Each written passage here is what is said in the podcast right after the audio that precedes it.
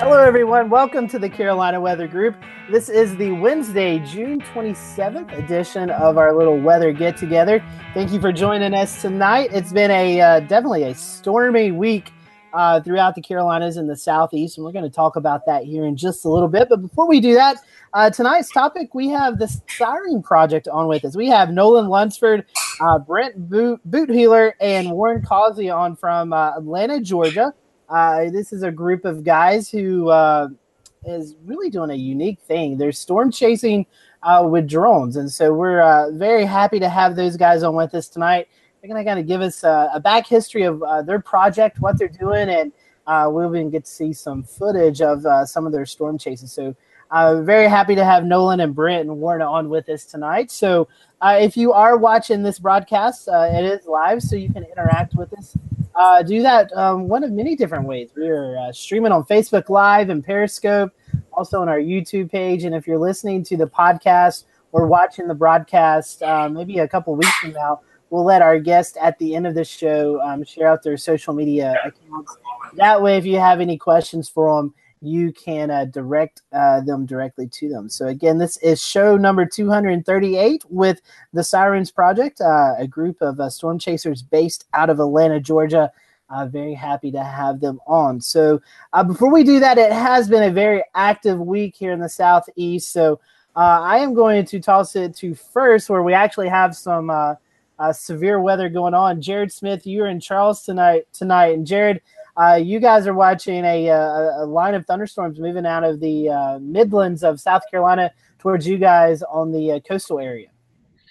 We sure are, Scotty. I'm going to set this into motion. I've got my uh, got my radar up. Looks like everybody's presented. All right, very good. So, uh, pretty active last few days, and uh, we have some pretty slow moving thunderstorms over Charleston proper right now. You can see this uh, outflow sea breeze boundary moving north. That's going to intersect with these storms uh, dropping in out of Augusta and uh, the Midlands here in the central Savannah River area. Um, pretty soon, looks like ground zero is going to be roughly just north of Goose Creek. So, could see a brief uptick in, intensive, um, in intensity here, maybe some severe thunderstorm warnings for. Uh, downburst winds. Now, another thing that we're dealing with as we come closer to home, we have a nice little uh, cell. This is a really photogenic little guy. Uh, if you um, if you take a look at the hashtag CHSWX, you're going to see a lot of great cloud pictures.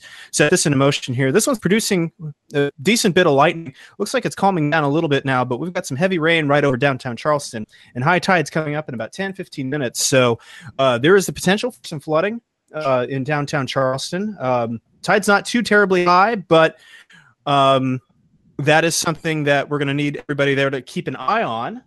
Uh, as the evening progresses. Otherwise, we've been uh, we've been pretty hot uh, we have uh, we we got a break yesterday, but uh, I mean, you know, a break being 90 degrees, and so uh, back to uh, 94 today, and we're going to have probably another heat advisory or two tomorrow, and then the criteria for heat advisories goes up to 110, but that doesn't mean that it's still not dangerous. Uh, so it goes up to 110 on July 1st. So pretty uh, pretty decent heat wave going on, and um, when you get that and you get just a little uh, little weakness aloft, you get storms. Back to you, Scotty.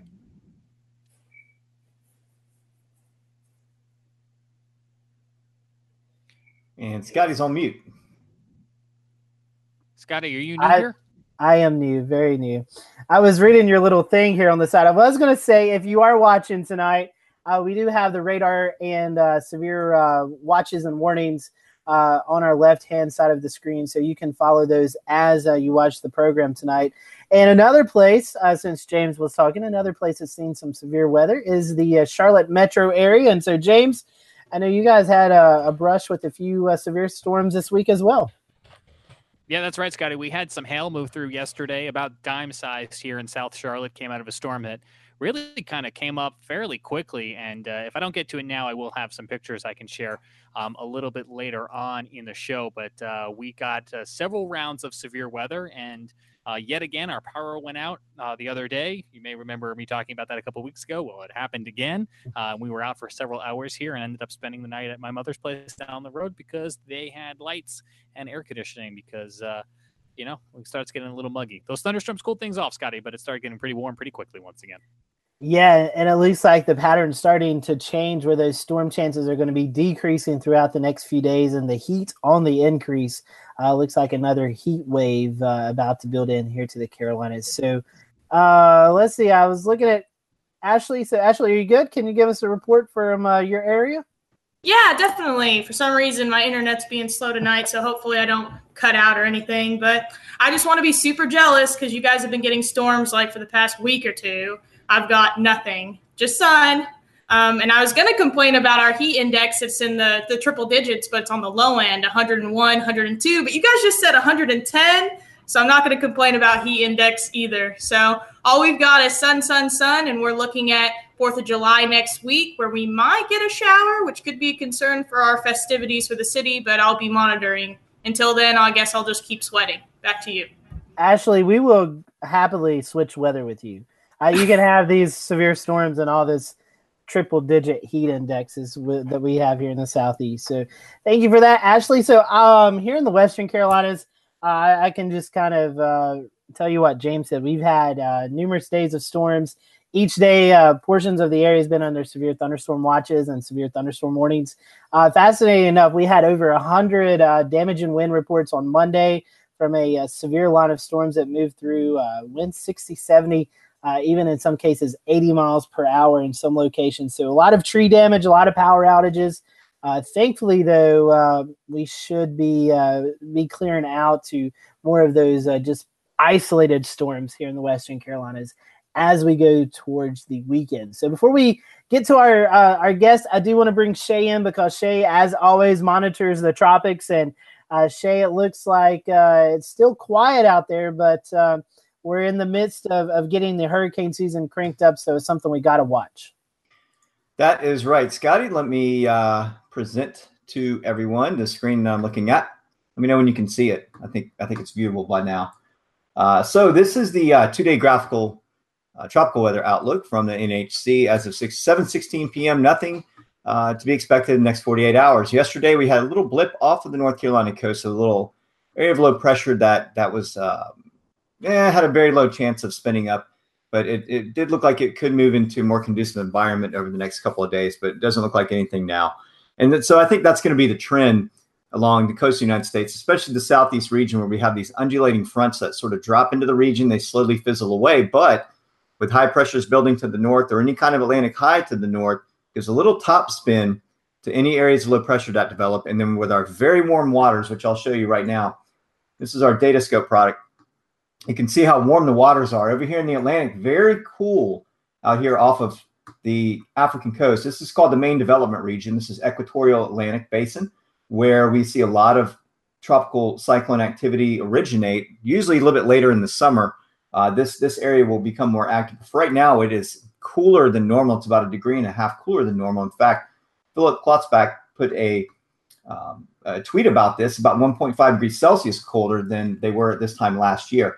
So we are now expecting a much less active Atlantic hurricane season, especially with an El Nino watch uh, for the equatorial Pacific. That means we have a little bit less activity over our area. But back over to, to the coast of the United States, immediately in the Gulf of Mexico, we see how warm these waters are, especially the shelf waters off the Carolina coast. We're at about 85 to 86 degrees of our waters, which the Gulf Stream out here is usually the warmer body, about 85, 86 degrees. We're almost even with that, especially with our heat wave we've had for the last week and a half the Gulf of Mexico, even warmer than that. I mean, we may be looking at uh, low 90s in the Tampa Bay area as this water just is just hot.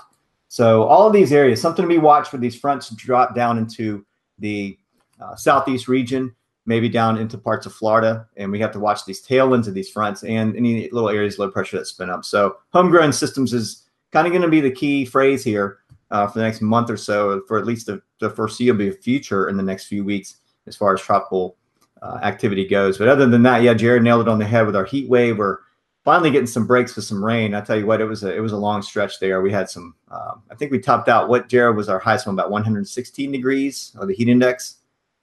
Yeah, it was pretty close to there. Um, we uh, we didn't reach excessive heat criteria on Sunday. We were thinking, so uh, there was a there was some concern that there was going to be the first excessive heat warning, which is 115 or higher for two hours um, since 2012 um, on Sunday. That didn't come to pass. Um, but it did surge briefly to around 114, 115 then, but fortunately not for two hours. Right. And just a reminder as of July 1st, the National Weather Service Charleston and other offices going to be raising that criteria to 110 degrees for a heat advisory in general. So uh, we won't be seeing that 105 degree heat indice to trigger an advisory. It'll be five degrees warmer before they do that uh, because we're, we're just, I think we're having more events. They don't want to keep issuing so many advisories, or maybe they're just changing the criteria to um, uh, a safer sort of advisory to go out. But it, it, other than that, Scotty, I think we're good to go on the tropics. Nothing, nothing going on. The uh, Eastern Pacific is a little bit active. There's a few systems being watched over there, but no land uh, to be concerned about. No landfall, uh, no landfalling systems or anything other concerns in that area. So back to you, Scotty. All right, Shay, thank you for that report, the tropics report. So let's bring in our guest tonight. Uh, that's called the Sirens Project. We have Nolan and Brent and Warren with us. Um, they are uh, based out of Atlanta, Georgia. And guys, welcome to the show. Happy to have you. Yeah, thank you. We're excited. Uh, we're glad to have you. So, uh, since you are a first time guest, a lot of uh, our viewers right now probably know this first question I'm going to ask you, but uh, we always ask it to our, our guests is what really, uh, how did you catch the weather bug? What got you interested in, in weather and doing what you guys are doing?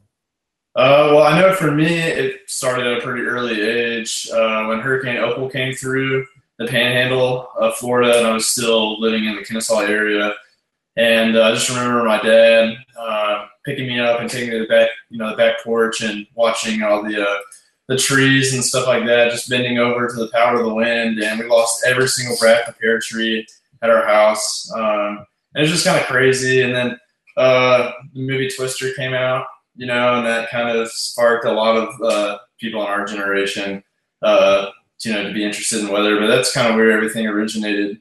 For me, it was just, you know, powerful weather event when I was young, and then, um, you know, being exposed to the movie Twister at a young age. It's kind of always been into weather, and uh, every time a storm would come by, I'd always go outside and look at it and stuff like that. You know, just kind of like a crazy kid in the neighborhood, ride his bike to the top of the hill to see cumulus clouds um, but yeah, that, I mean, that, that's basically where it started. It just grew from there. And when I got my driver's license, you know, just kind of did local chases in my mom's car, popped a couple of tires, you know, just did your normal thing. Um, and uh, yeah, that's, that's where it started for me. Uh, it's probably a little bit different for Brent and Nolan. Um, they kind of, I guess I'm kind of responsible for that, but uh, I can let them explain a little bit, I guess, how, how they came to be. Yeah, so uh, I'm Nolan Lunsford, um, and uh, we are, uh, I guess not, me and Brent aren't, aren't quite into weather as much as Warren, um, but now we are. Uh, I met Brent when like second grade, and we got into RC stuff together and always messed with that growing up. Um, it's been a big hobby of ours pretty much all our lives. And then in college, uh, in engineering school, I ran into Warren and met him in one of my classes, and he got to talking about uh, his passion for weather. And um, I'm not sure who had the idea of trying to deliver a sensor package on, you know, an unmanned aircraft. Um, it's probably Warren because I don't think I would have thought that was a good idea. But uh, after talking with him, he kind of convinced me, you know, that uh, there's some stable airstreams and stuff that run into the supercells that if we could get into, you know, uh, we would actually have pretty stable flight. And so uh, we've been testing that theory, and I, I think we have uh, some proof of concept. But um, but yeah, so me and Brent really just in the past few years have started to learn more about what uh, influences weather and um, and more more of the science behind weather, where before we were more just the uh, the drone guys. So. Yeah, and uh, I'm, you know, I think Nolan covered how I got into weather as well.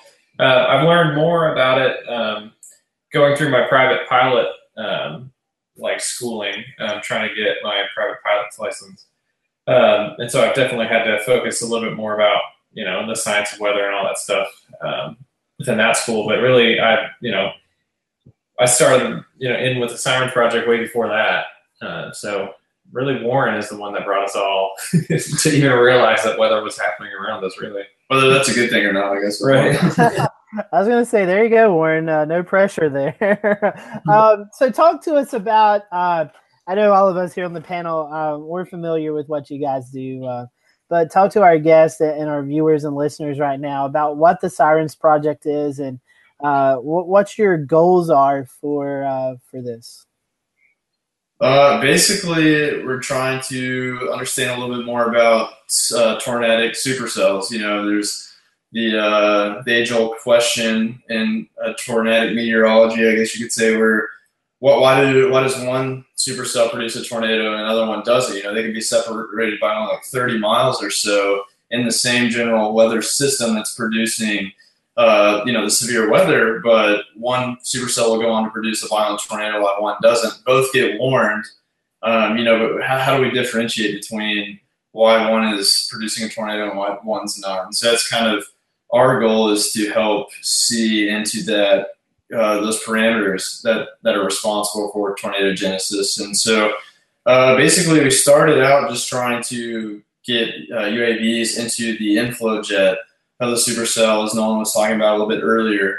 And uh, that proves to be a, a, pretty viable entrance to the uh, area of circulation. Uh, all the air is moving pretty much in the same direction. And so, as long as we can fight the headwind and get into the inflow, we have a pretty straight shot. And uh, recently, which is kind of a new development for us this past year, we've uh, made contact with a, a, guy named Trevor White. Uh, he's located in Boulder, Colorado, works for the Center of Severe Weather Research.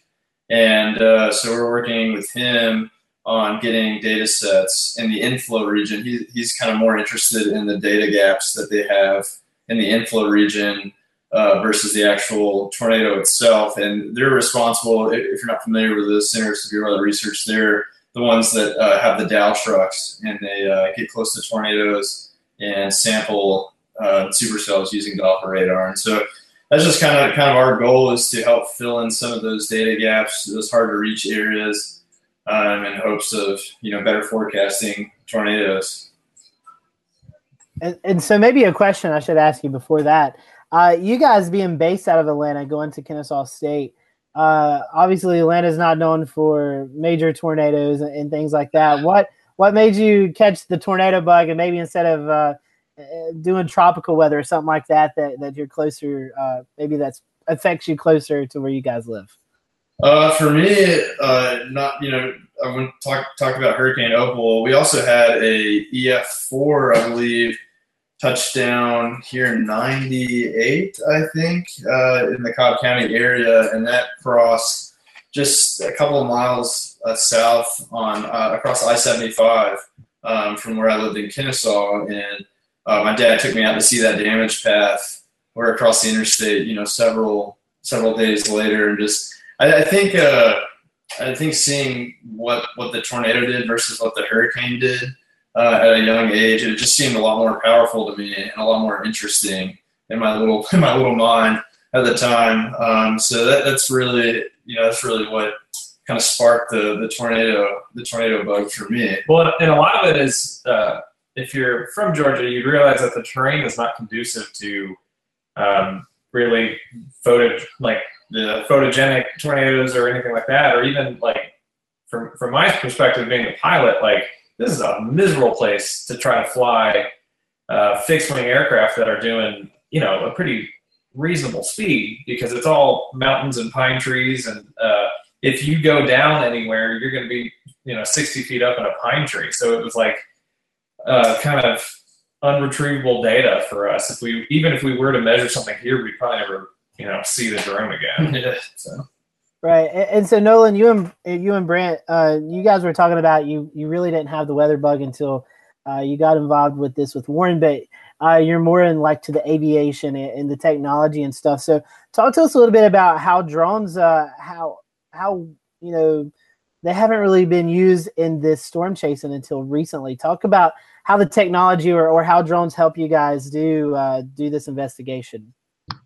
So. Um I guess it wasn't until pretty recently that you know we had little RC planes with autopilots and GPS tracking, giving us data back over the air. Um, so a, a, lot of people, when they first find this out, they're like, "Aren't you going to lose the drone?" Yeah, that's the plan.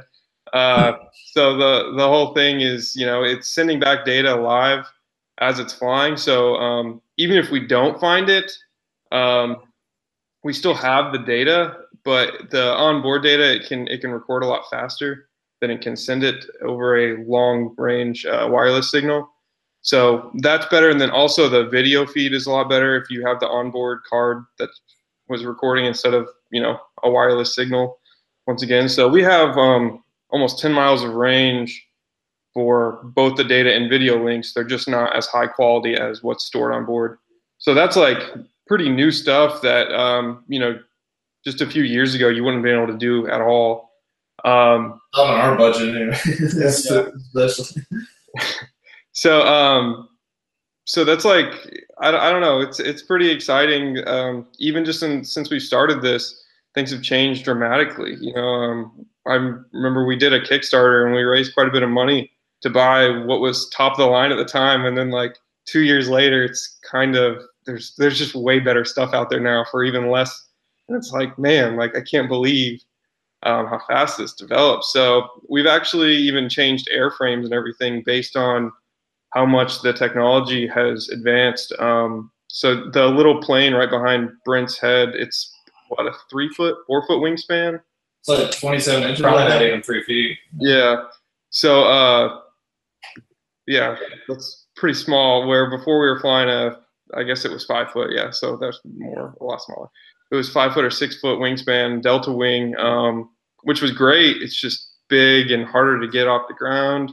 Um, where that little uh, Strix behind there will just, it's so easy. You can hand launch it and um, it fits all the same technology and, and meets all of our needs speed wise and stability wise. Um, so it's just been it's been really neat to watch this stuff develop and watch how uh, our our collection has actually become easier since we've started, and everything's gotten smaller like technology does. So Now I have a question. You're you guys were talking about. I'm gonna put this image back up here because you're talking about rear inflow jets, and for our viewers out there, rear inflow jet is um, it's basically where the cold cold air pool. There's rear inflow incoming to a storm, especially when you have a very strong front moving into an area. Um, tell us a little bit about what the drone is doing along this rear inflow jet. I mean, I know it's going into the storm, but then what does it do? What are you looking for? Are you, are you looking for certain parameters before you start an ascent or a descent, or how does this work? I have a Warren question. Uh, well, yeah, basically, um, so we, we we find the inflow jet really based off of observation and Doppler radar indication um, to really be able to pinpoint where we're headed. But um, basically, we're just looking for barometric pressure, relative humidity, and temperature. Um, also, we're getting into kind of more of, and this is kind of goes along the lines with working with uh, Trevor at CSWR, um, how the how the aircraft reacts in the inflow jet. And if we can understand the airframe in a bunch of different type of environments, we can almost use the reverse equations on that to figure out different parameters inside the storm just based on how the aircraft is behaving in the in the inflow. And so that's one thing that we're going to be working towards next season is really understanding the aircraft um, and how it how it reacts and just like on a calm day versus how it reacts during a storm. And uh, much like the hurricane hunters do with the, with the C-130s, um, they're able to gather a lot of data or infer a lot of data just based on how the aircraft is reacting. And so we're going to have to kind of work backwards on some of these parameters to really fill in the the gaps, uh, you know, in the data. So. So, in other words, and I just want to kind of get this right, where a lot of storm chasers are following the the front of the storms, looking for supercell rotation and tornadic activity. You guys are actually kind of following behind the storm. Is that correct? You're kind of trying to follow where the, the back end, the rear flow jet, like what you were saying, you're trying to get into the backside of it with your drones, correct? Yeah, we'll, we'll pretty much parallel the storm out of the out of the southwest quadrant. Um, so yeah, we we typically don't get you know in the in the path, but we'll I guess trail. Yeah, you can kind of say the trail just just behind storm motion or where the storm actually is, versus standing in the path, you know, and waiting for the for the bear's cage to appear and all that stuff. You know, we just kind of parallel it um, from the southwest side in hopes of uh, tapping into that um, inflow jet. And also, we've uh, looked into some of the research by Leigh Orf, um, who's done some, uh, you know, I don't know if you've seen some of his simulations on uh, these high resolution simulations for these out of these supercomputers, where they actually give birth to tornadoes out of these, you know, computer generated supercells. And they've noticed by dropping parcels into different parts of the supercell that there is what's called a streamwise vorticity current, or an SVC, which is a horizontal uh, strip of vorticity that is directly related to tornado genesis. And so it's not really visible by the naked eye, but there is evidence in the computer simulations that such a thing exists. And uh, that, that is in the uh, forward flank. And so uh, that, that's another area of the supercell that we'd like to try to sample and find evidence of this uh, streamwise vorticity current. Well, th- that would be interesting. You guys could do some um, some sort of like jet, like ink jetting, like you know, smoke, yeah. uh, some smoke simulations out of that. Uh, what what are these drones rated top speed? What what kind of winds can they withstand? If they're retrievable, can you fly them back? I mean, I know the batteries are limited, and, and the, today's drones are getting stronger. They're able to, to sort of fly against stronger and stronger winds. I know folks are doing it on the coastline and sea breezes where they're flying it against the sea breeze. Uh, but tell us a little bit about the strength and power of the drones that you use versus like what you can get on the market. Um, so we do start with a uh, just an off the shelf. It's a uh, this one behind me is a Strix Goblin, so this is something that anybody can purchase. Um, the cool thing about flying in the inflow jet, uh, you know, everybody was talking about how these things are just going to get destroyed and they're going to get torn apart and all that stuff. But when you're flying with the pocket of air that's like going, that's feeding the storm, like you really don't have any crazy like crosswinds or anything that's like trying to tear it apart. Like you're kind of swimming in the river of, you know, the whole air mass that's going into the storm. So like the first time that I locked into an inflow jet with one of these things, we could tell on the video immediately because it was all of a sudden it smoothed out all of a sudden we were doing like 80, 90, 100 miles an hour over the ground. Um, and before I had a chance to even look at like GPS data, we were four miles from where we took off, like within minutes. Um, so it was uh, pretty neat. So the the Strix Goblin will cruise at like 120 miles an hour with no wind. Um, so it's it's a really fast platform. Uh, it's super smooth uh, flying.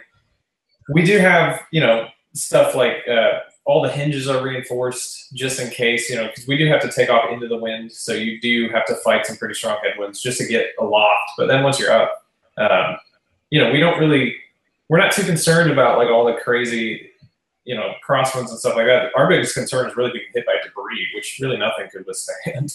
Yeah so we're really not worried about uh, you know RFD, rear flanking downdraft, or anything like that being in the area of the storm that we're in.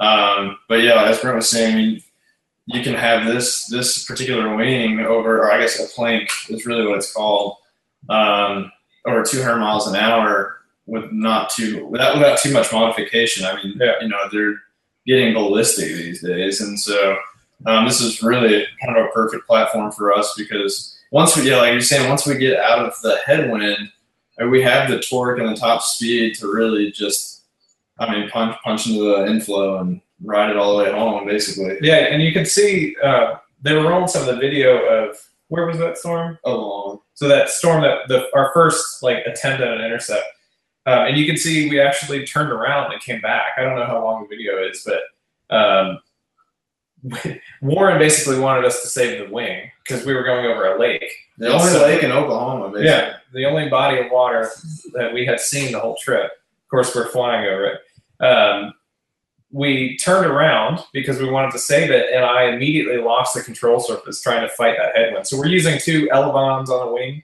uh, because it's kind of a delta wing setup, and uh, you basically, if you lose one, that's fifty percent of your control I mean, well, it's technically all of your control because you need both to happen. But it's you know, fifty percent of the control surface you have control over.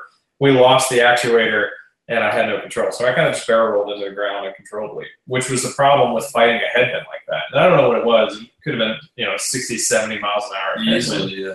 we weren't making very much progress coming back, um, and that's why we crashed. Which is why we're hoping like this thing was such a little cross section with such tiny um, control surfaces versus the uh, the torque of the motors that are controlling them. Uh, we're hoping that this one will be able to fight headwinds a little bit better, um, but also we have a lot better telemetry data to where we probably won't ever turn around again. We're probably just gonna let the thing do its thing and you know try to find it later.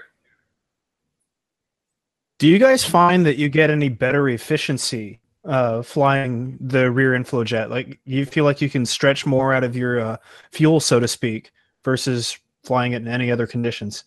Oh, absolutely. Yeah, you can fly pretty much powered off.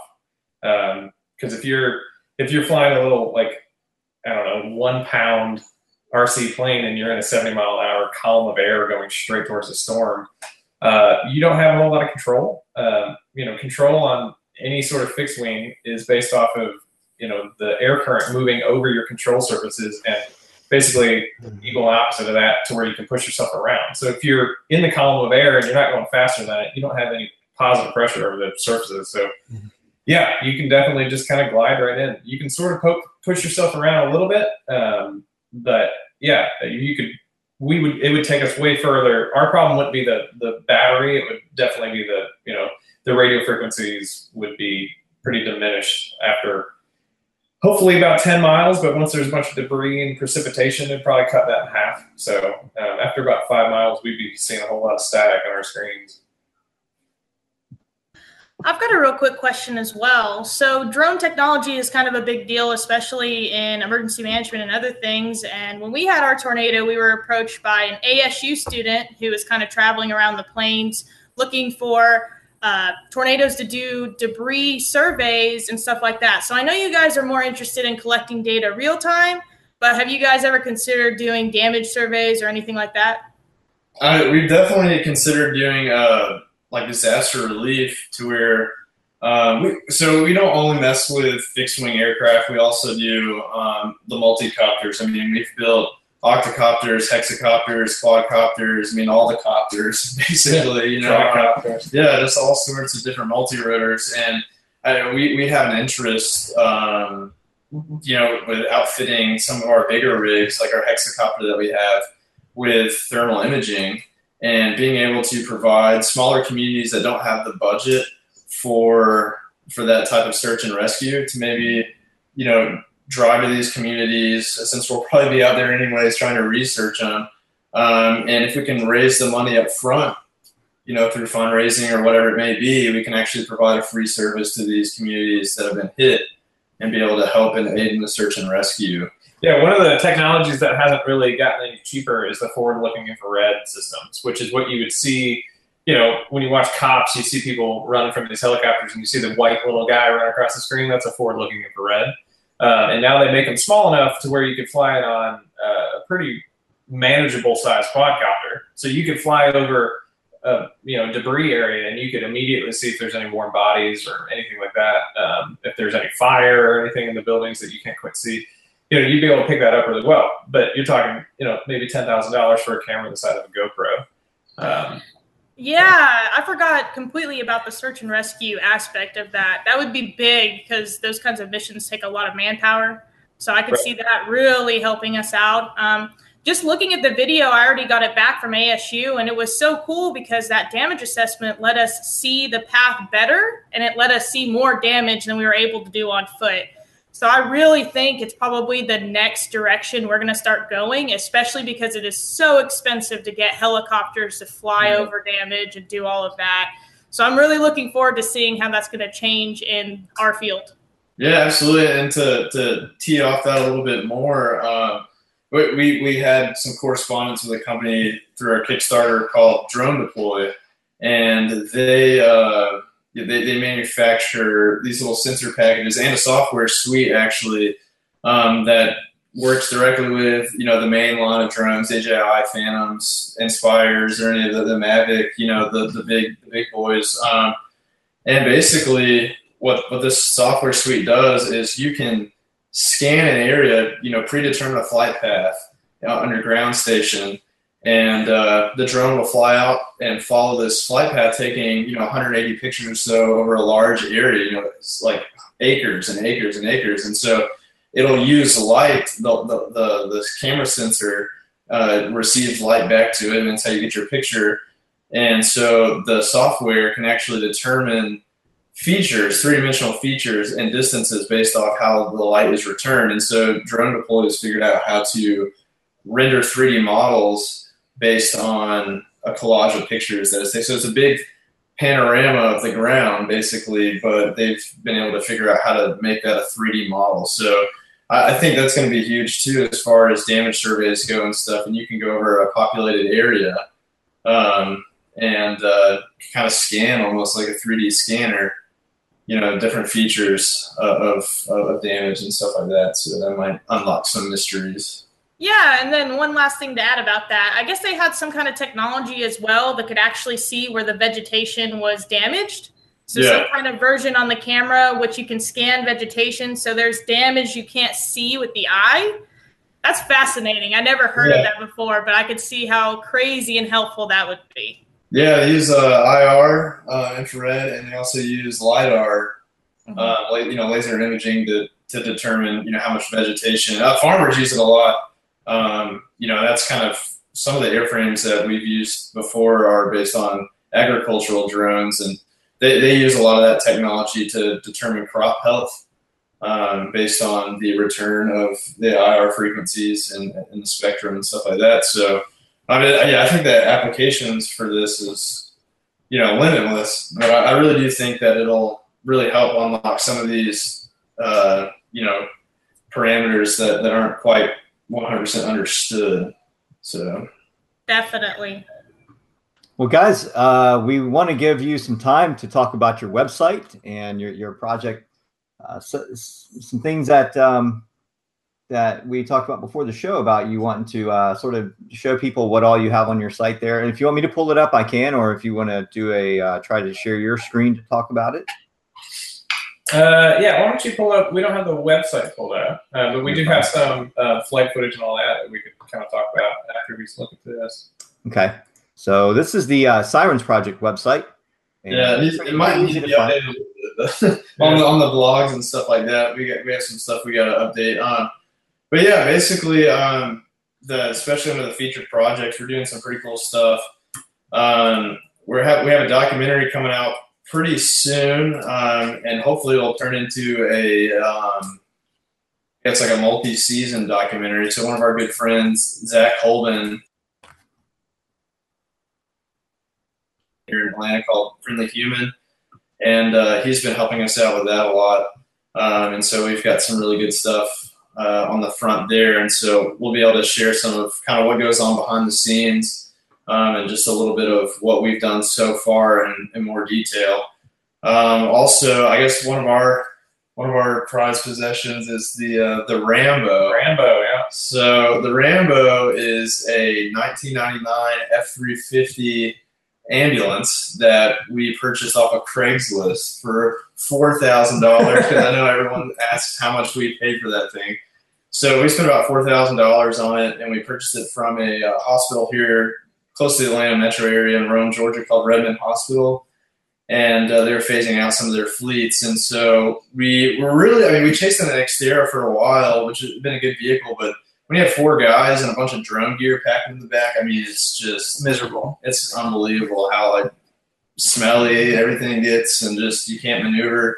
So we, we decided we needed a bigger vehicle, and so we thought an ambulance might be a good a good choice. And so we've done. I mean, we've done so much stuff to this thing. Um, we've done a, uh, a four wheel drive swap. We're actually in the middle of doing a four wheel drive swap. We have the axle, front axle up under up underneath, and we just got to do the transmission now.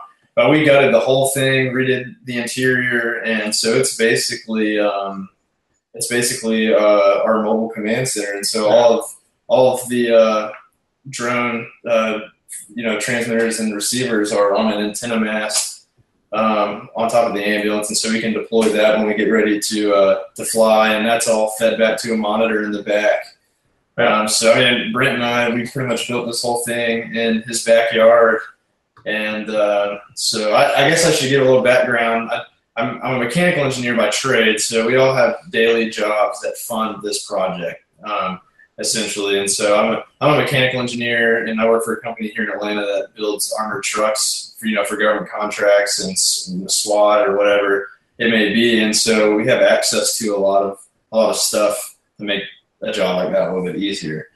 Uh, but yeah, that's probably our prized possession of the whole Yeah. project right now. Yeah, and I've got. Um, I'll, I'll try a screen share here, see if this works. Um, so I can show you. All right. Uh, so that's that. So this is um, actually what it looks like. Can everybody see the screen? Uh, Yes, we got you. so this is the inside of Rambo. Um, so this is our command center. We've got uh, you know tools here that holds all of our drone gear and food and all that stuff. Um, and then this is our little rack of drones. This is just a test day, so this wasn't completely mission ready. But um, so this is me sitting here, and this is like the command station. So you can see, um, actually, uh, I don't know if the video's playing, but you can see on the screen it's a little blown out, but that's the live view from the drone. And um, I know we pushed out to almost two miles um, at one point on this flight. So we're uh, completely, you know, contained in there. We have air conditioning and all that stuff, and we're getting rained on.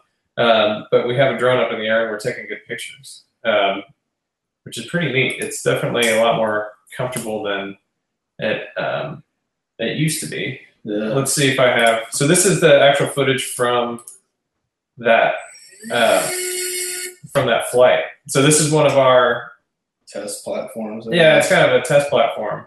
Um, but you can see we were kind of just eyeballing all this stuff over here um, and flying around, and we ended up getting some pretty cool shots of the supercell. We're we're these wide angle lenses drive us nuts because we're pretty close to all this, but it makes us kind of look like we're far away. So this was basically a, a test flight for Trevor as we're trying to kind of get the uh, the layout of the data and everything into a into a, a format that he can easily parse through. And so we're doing this a couple of times before next season to where we can really nail down the data sets that, that they're looking for at CSWR.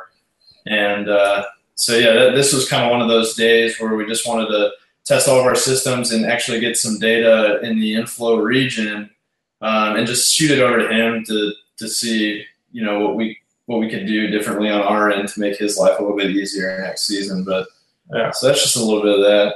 Yeah, and you can see here, uh, you know, here's a storm. We're about to be getting rained on here in a few minutes, and I believe this little dot here Yeah, is the Rambo. So we're flying everything from from this little guy here. So it's um, we definitely have a good amount of range, and it's I was going to ask you what, what range, how far away can uh, the drone go? Um, so we our, our gear is rated to about ten miles. Now, practically, I don't know what that looks like. Uh, I don't know that it would actually work because precipitation would really soak up a lot of this RF energy um, and all that. So I don't know how ten miles actually would play out, and um, I think that's probably all I've got. Yeah, we've done. I mean, we've done four and a half, five miles without losing any video feed in, in the field. You know, during an actual storm. So, and that, I mean, and honestly, that's that's probably about all we need. Um, Yeah. You know, it's good to have that buffer, but you know, I think that we're, we're at a safe distance and uh, we're able to accomplish what we need to accomplish with, with that kind of range and haven't had any issues thus far. So, yeah, working out pretty well. So you guys, um, you were talking about funding. Uh, I know you're doing a lot of fundraising. Talk to us a little bit about how you guys are going about that um, to to fund the project.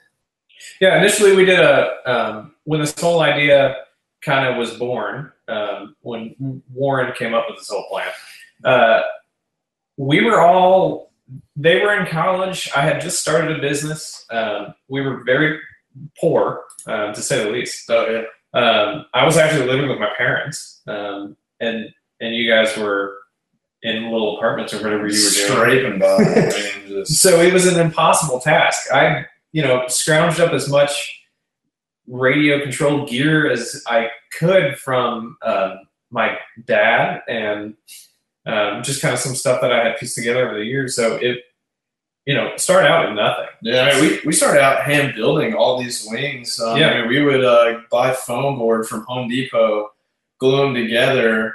Um, and we would, uh, since I was at school uh, at Southern Poly at the time, which is now Kennesaw State, an engineering program, uh, we had access to you know to CAD software, SolidWorks more specifically, um, and we were able to cut out templates of the airfoil that we were after, and we would literally tape it to the side of the foam. And Brent built this, uh, was it called, hot knifing A hot wire. or hot wire, and so it's just like a transformer and like a guitar string with a power supply, and we were able to cut out all of our, you know, foam wings that way. And so I mean, we did everything very grassroots, very um, Yeah. in our basement kind of thing until we went to Kickstarter. Yeah, so then we had the idea to do Kickstarter, and that was the first inflow of cash that we had to to actually buy professional gear.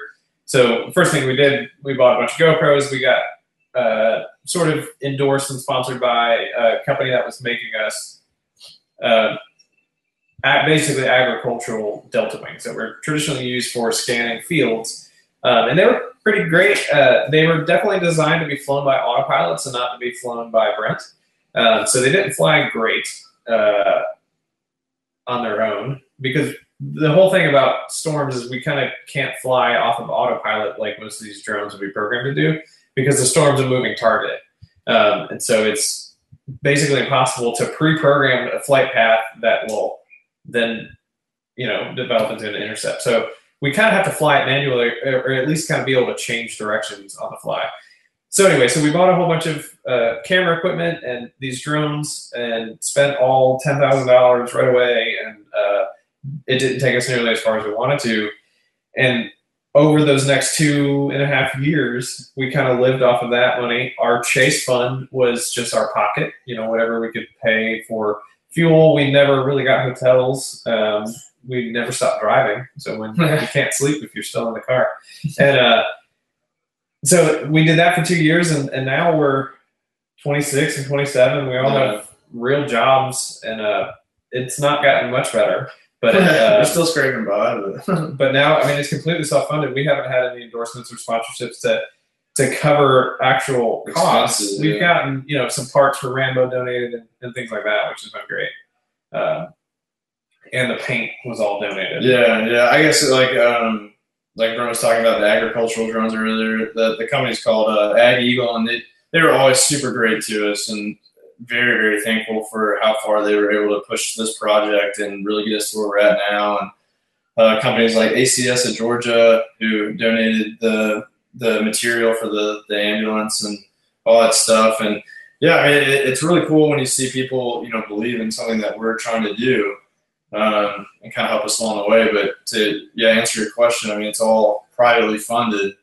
You know, ninety five percent of it, yeah. out of our own Yeah, pockets. privately funded is the three of us. Yeah, essentially. So Well, hopefully we can get you guys, uh, if we can ever get PDQ and Starbucks and Cinnabon to yeah, sponsor us already and listened. you on the road. You know, we mentioned them tonight. Maybe we can get their ear, and you'll have some other uh, some extra funding there for your your road expenses. yeah, absolutely. Scotty's working on that one, I think. Yeah, I mean, we'll wrap the Rambo in Starbucks if we have We'll, to. we'll put mean, whatever stickers you want on it. Yeah, I think we we burned like 400 gallons of diesel on this last year. Yeah, it was twelve hundred dollars in fuel just for seven days. When we drove forty two hundred miles, the Rambo. Everybody asks me how much, you know, what the, what's the fuel economy on the Rambo? I mean, it weighs eleven thousand five hundred pounds and it gets about ten and a half miles to the gallon. Which I think is pretty good. That's actually pretty good for a big car like that. It's not Yeah. bad. It's a di- diesel. yeah, turbo diesel, seven point three liter. There you go. Uh, one, one more question for me. Wi-Fi, right? So you have all this equipment on board, all these computers, and you're you're monitoring radar. Um, you you got to have a pretty strong signal in order to generate that kind of information, especially when you're going up through hills and through trees. And um, you know, are- you generating hotspots with your phones, or how is that working? Yeah, currently we're using hotspots with our phone. Last year we ran into some chasers that had um, just some like cell boosters on their cars, some pretty, you know, inexpensive stuff that they, they seem to be having better luck um, than we did. Uh, the last couple of chases we've had have been very flat. So if we were going to have service, we had it a, a pretty good amount of time, except for Sprint. But uh, yeah, I think Nolan had AT and T this year, and I had Verizon, so we were covered we never. I don't think we ever lost service once this year. We were Yeah. out in the middle of uh, you know, eastern, you know, outside of Cheyenne, Wyoming, and I mean, there's some pretty uh, rural areas, and we never lost. No, we wouldn't be probably live streaming with that kind of bandwidth, but we were able to at least pull up some radar pictures. Yeah, we could still run RadarScope and uh, you know get all the get all the data that we needed. Um, the good thing about the drones is we don't need inter- our internet to retrieve our data. It's all self-contained in the telemetry and Yeah. uh, our long-range system. So, but it worked out pretty well. You guys were talking about chasing, and I, I know we're past the nine o'clock hour, so uh, we, we don't want to keep you too long. But uh, I do have one other question uh, that I wanted to ask you guys. Uh, you've been chasing now for a few years. Uh, is there any memorable days or events that's kind of stuck out to you that you're like, uh, you know, this is why we're doing this? Yeah, I mean, well, I have to go back to for me personally. I have to go back to uh, May thirty first, two thousand thirteen, and this is kind of before we even. This, this is what birthed this whole thing, and you know, it's a pretty well known tornado event, the El Reno tornado, um, largest tornado ever recorded.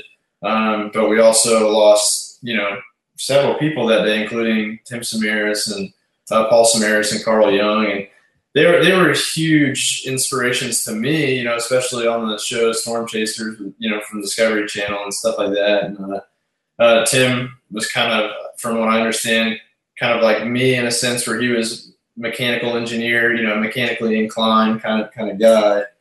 Um, and so you know they were out there researching tornadoes, and you know it's just uh, it's just kind of it's a dangerous line of work. Um, but I think that's kind of what sparked this whole thing was you know i think we can do it in a way that keeps all of the people researching safe Yeah. and that's where we decided to take my passion for weather and Brent and Nolan's passion for RC aircraft and just marry the two together. Um, but yeah, definitely the El Reno tornado event was huge for me. The Bennington tornado event that same year was huge for me. Um, together, I guess, um, honestly, this past trip, this last season, we didn't get like any crazy tornadoes or anything. It's been kind of a down year. They've had some really photogenic tornadoes, but as far as you know, historical late May outbreaks, you know, just didn't happen. Um, and that's kind of something that we have to deal with because we we take off work together way in advance, months in advance. So it's a complete gamble if storms are going to form. You know, we do our best to pick weeks that are historically the most active. But this last trip, um, definitely, we you know we didn't come back with any tornado intercepts per se, but we came back with some relationships. You know, that I mentioned with the CSWR. Um, you know, that I think are going to really propel this project forward. So I remember uh, the first time we actually flew during a storm.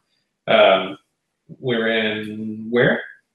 Uh, it's Oklahoma. Yeah, it's Medicine Medicine Park, Oklahoma. Yeah, and uh, so we're all you know amped up on adrenaline, right? We finally get one of these drones in the air we've been talking about for two years, and we're flying towards uh, what looked to be a pretty formed tornado. It was coming up over this mountain ridge, and it was going towards a lake, and it kind of petered out once it got there. But you know, it was our first like getting our feet wet, right? And so that was that was great. We turned around because Warren didn't want to lose the drone, and uh, turned around and lost it in a field. And we hadn't thought all of this out. So we lost telemetry link, like our digital link to tell us where the drone was, like maybe 800 feet from the the truck.